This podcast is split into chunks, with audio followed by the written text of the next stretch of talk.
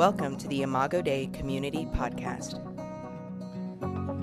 Hi, Imago Dei. Uh, AJ Swoboda here. I'm very thankful uh, to be with you for the next uh, few uh, weeks. I'm going to be with you uh, this week and uh, two other opportunities moving forward as well. And I want to talk for just a little bit about a topic, both I think rooted in Scripture, but also deeply important and practical to um, following Christ in in our contemporary situation. I, I was told at one point years ago that Martin Luther had been asked by one of his students, the father of the Protestant Reformation, uh, what was God doing on the eighth day? And Luther uh, was reported to have asked, reported to have responded with the phrase that that God was creating hell for people who asked really silly questions.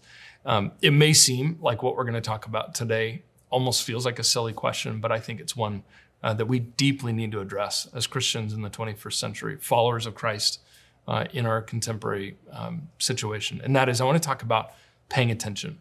I want to talk about paying attention. I'm going to talk for the next few moments about the sin, uh, the problem, the tyranny of distraction, of the inability to see, pay attention to that which is in front of us and that which God is calling to us uh, towards. And then I want to talk a little bit in our next session about the actual art of paying attention, uh, the biblical theme, biblical concept of tending, uh, of giving attention to uh, the things that God is calling us to attend to. And then the third and final conversation we're going to have is going to be around practicing disciplines that are rooted in the ancient Christian tradition, disciplines of paying attention uh, to the things that God uh, has placed uh, has placed before us. I, have found myself drawn to a story in the Gospel of Mark, Mark chapter ten, which is the uh, that, that, story of a, what we call the rich young ruler. Uh, Jesus uh, his itinerant ministry is traveling. He's uh, going up and down the uh, the geography uh, where, where, he had been been born. This is his homeland, and Jesus in, engages this this ominous man without a name, the rich young ruler. As Jesus started on his way, a man ran up to him uh, and fell on his knees before him. Good teacher, he asked, "What must I do to inherit eternal life?" And Jesus says, "Why do you call me good?" No one is good except God alone. You know the commandments don't murder, don't commit adultery, don't steal, don't give false testimony, don't defraud, honor your mother and your father. Teacher, he declared, all these things I've kept since I was a little boy. Jesus looked at him and loved him. Jesus looked at him and loved him. One thing you lack, he said go and sell everything you have and give to the poor, and you will have treasure in heaven. Then come and follow me. At this, the man's face fell, and he went away sad because he had great wealth. Jesus looked around and said to his disciples, How hard it is for the rich to enter the kingdom of God. I find myself drawn to this particular story uh, from the life of Jesus for a number of reasons. Uh, number one, um, I find it uh, compelling that when this man tells Jesus that he has uh, done all the commandments. He's completed them all. He's, he's as it were, done done everything. Uh, Jesus uh, says to him, "Well, um, make sure you you know the commandments, right? Don't don't murder, don't commit adultery, don't steal, don't give false testimony, don't defraud." It's a very interesting commandment. Jesus is going through the Ten Commandments here, and he adds one: "Don't defraud." That's very interesting that Jesus has the ability to make very practical for this man something that would have counted for him, right? That we have the command, "Don't steal."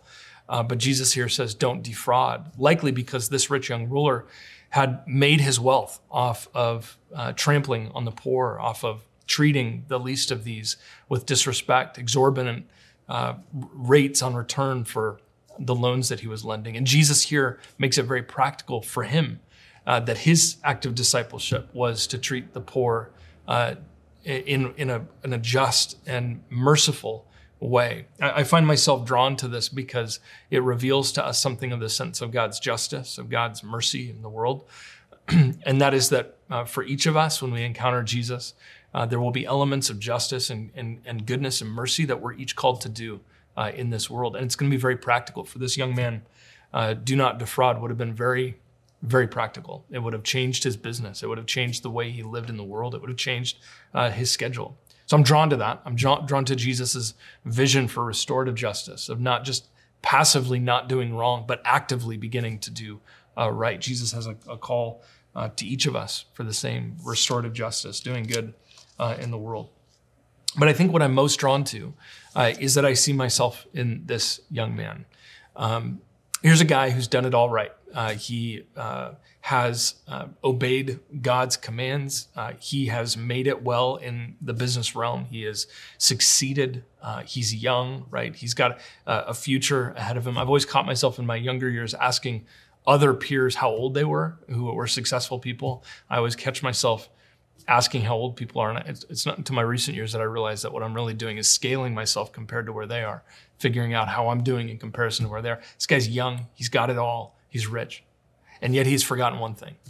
He has forgotten to do the one thing that Christ had been involving, inviting him to, to sacrifice on behalf of the poor, to be sacrificial, self-sacrificing love.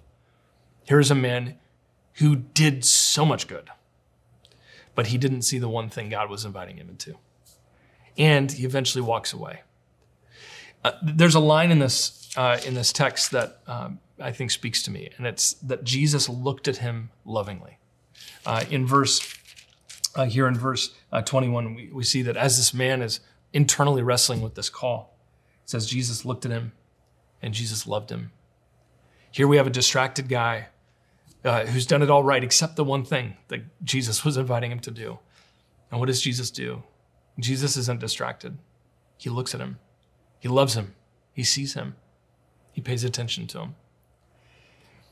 I, I don't think it would be a stretch for you to begin to think through um, the, the kind of tyranny of existence that we live in now. Uh, paying attention is uh, almost impossible. Uh, actually attending to the right stuff, right? I mean, we we have the experience of seeing and, and, and, and knowing just about anything we want be, by virtue of uh, our iPhones in our pockets. We, uh, we can see and know just about anything we want to see and know. But in that midst of being able to see and know just about everything, maybe you've experienced this too, uh, that it's really easy to lose f- focus on the important things in life and existence and following uh, Jesus. I remember years ago when I was doing my uh, my doctoral s- studies when I was doing my PhD stuff o- over in Britain, uh, there was a guy who I was working with who had spent five years of his life, catch this, five years of his life, uh, studying two verses, two verses from the Gospel of John. He spent five years studying two verses. And I asked him after he finished his project, I said, What did you learn about the Bible from this project? And he said, Well, the Bible, I learned that the, the Bible is the only book in the world that can simultaneously uh, inspire young people to love their parents and give a nerd something to do for five years by studying just a few verses. And his point is that the, the mystery of scripture, right? That, that just by studying two verses, that there's a whole Narnian closet. There's this whole world that can be studied. But can you imagine that spending five years studying two verses? I mean, our, our modern way of existence makes it almost impossible to focus on just about anything. While you're looking at one thing, just this other thing pops up. While you're following this rabbit trail of information, there's there's this this other stuff over here that just sort of blows you out of the water, and you got to follow that. I remember years ago reading, which is maybe one of the most important articles I've ever read, uh, an article by a guy named Nicholas Carr, uh, who wrote for the Atlantic book, an article called "Is Google Making Us Stupid?" And he talks about how this sort of distraction culture environment that we live in has radically shifted the way that we read. He says, Over the past few years, I've had an uncomfortable sense that someone or something has been tinkering with my brain, remapping the neural circuitry, repro- reprogramming the memory. My mind isn't going, so far as I can tell, but it's changing. I'm not thinking the way I used to think. I can feel it almost strong, most strongly when I'm reading. Immersing myself in a book or a lengthy article used to be easy. My mind would get caught up in the narrative of the turns of the argument, and I'd spend hours strolling through long stretches of prose. That's rarely the case anymore. Now my concentration starts to drift after a few pages. I get fidgety, I lose the thread, begin looking for something else to do. I feel as if I'm always dragging my wayward brain back to the text. The deep reading that used to come naturally has become a struggle, and what the net seems to be doing is chipping away my capacity for concentration and contemplation. My mind now expects to take in information the way the net distributes it in a swiftly moving stream of particles. Once I was a scuba diver in the sea of words. Now I zip along the surface like a guy on a jet ski. This environment of distraction Maybe you felt it too, right? When, when you live on Twitter or social media, even the ability to sit down and take in the pages of scripture. Um, do, do you find that it's really, really, really hard to pay attention right now? That it's really hard to actually stay on something, to, to remain focused on something? Nicholas Carr would point out that that's uh, not only impacting our intellectual life, I would argue it's impacting our spiritual life, our formation. Um, in the young people that I serve in the undergraduate classroom, I find this experience over and over and over again. Uh, that students will find this really interesting question and this uh, some question about the Bible or their faith or uh, some s- social uh, conversation that our culture is having. That they'll they'll find a really important question and they'll they'll latch onto the question, and they want an answer to the question. God, why in the Bible is there is there violence? God, why does God get angry? What what does the Bible say about uh, you know X, Y, and Z? And when they bring the question to God, they find that God doesn't always give the answer as quickly as they wish. And that sometimes God actually invites us into the silence, that there is no answer, or at least there's no answer that comes readily available. There's certainly an answer, but sometimes it takes years and years and years to get. We now live in a world where Google can act a lot faster for us than often the voice of God. We can go and find whatever answer we want on YouTube, on that favorite podcast we listen to. And we forget the art of sitting in the presence of God. We forget the art of contemplation. We forget the art of the long question, that struggle that creates us after years and years and years of toil and frustration. I, I think that's why I'm drawn to this, this, this, this story of the rich young ruler. Um, is again, he, he had experienced um, tremendous fruitfulness, right? He had been obedient to the commandments. He had uh, run a successful business. He uh, was young. He had his whole life ahead of him. But he forgot the most important thing that thing that Christ was inviting him into. In that moment, self sacrificial love, love of, of giving away for the sake of the kingdom. And for him, in that moment, that was what Christ was inviting him into. It is entirely possible, we learn from this rich young ruler, it is, impo- it is entirely possible to have it all and yet have nothing. It is entirely possible to have done it all right and yet be missing that thing that Christ is calling us to. You know, I've been, I've been actually researching quite a bit um, this, this whole cottage industry. There's a, a whole area of, of, scholarship called attention studies. Uh, it's become kind of a cottage industry in the last decade or so, studying our loss of attention. And when you look at uh, the various kind of kind of thinkers and scholars in this uh, particular area, they're actually teaching us a lot about attention. Uh, for example, uh, one of the things that uh, attention studies is telling us is that this idea of multitasking, of doing a ton, and being effective is an absolute myth. There is no such thing as multitasking. Your brain, cognitive scientists would tell us, the brain does not have the capacity to give attention to multiple things at once. Now, what we can do is called task switching, right? Which is going between from one thing to another. And what often happens is we task switch from thing to thing to thing to thing, and we essentially uh, give less of ourselves to more things. Uh, we don't uh, multitask, we task switch. Multitasking is largely a myth. Our brains can't handle it. We were created, we were hardwired to give our attention to something. We are not omnipresent, we are not omniscient. We're not able to give our attention to all things. And so this, this idea, attention studies is revealing to us that the human brain is, is actually uh, not able to do everything we, we kind of wish it would do. Um, another thing that uh, the attention studies uh, is pointing out to us is that our phones, our iPhones, these computers in our pockets, are actually beginning to break down the space time continuum a little bit. And that is that we now have the capacity to be somewhere else while being in a room. I know this when I'm with my students in the classroom. It's really funny whenever you watch a student text under the table, because uh, you can see in their eyes they're not really present, but they'll, they'll be able to text, write whole sentences with their hands under the table. Keep your hands above the table means totally different thing to my students now. It, it means keep your phone above the table. We can now be anywhere else but where we are. We can now be anywhere else but where we are. And you know what this looks like. Go to a restaurant when you can't go to a restaurant. Uh, go to a, some social environment. Watch people eat together. Are, more often than not, are we eating together? No. More often than not, we're utilizing our devices to be somewhere else. Space time continuum is being broken down. Christ came and reclined at the table. I love that image. He's always reclining at the table. Jesus is always reclining at the table. He's there, he's present. And so that's impacting us, right?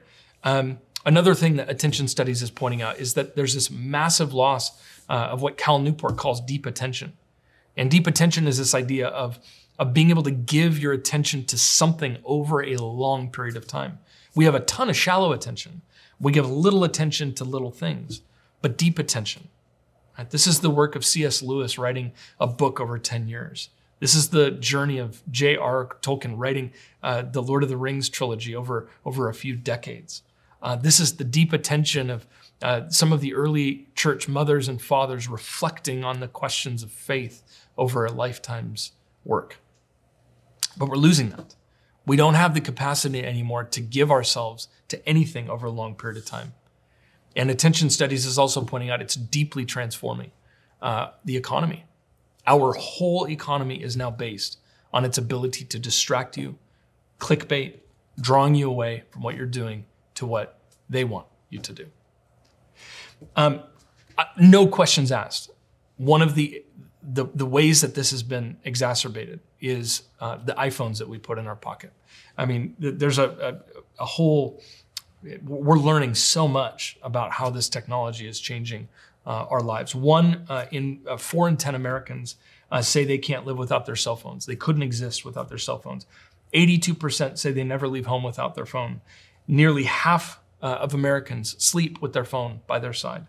Uh, one in three people, one in three people check their phones and respond to texts in the middle of the night, meaning they'll go to sleep, wake up, respond to a text, and go back to sleep. We, on average, touch our phones 2,617 times a day. We fondle our phones. We touch it constantly. It has become a part of our life. So much so that you know that feeling when your phone buzzes in your pocket and then, and then you don't have your phone in your pocket and you still feel something buzzing called phantom rings? That's a reality. Our bodies are now growing addicted uh, to these incessant, never ending distractions. We are constantly now being, our bodies are getting used to it. and almost rewiring around it.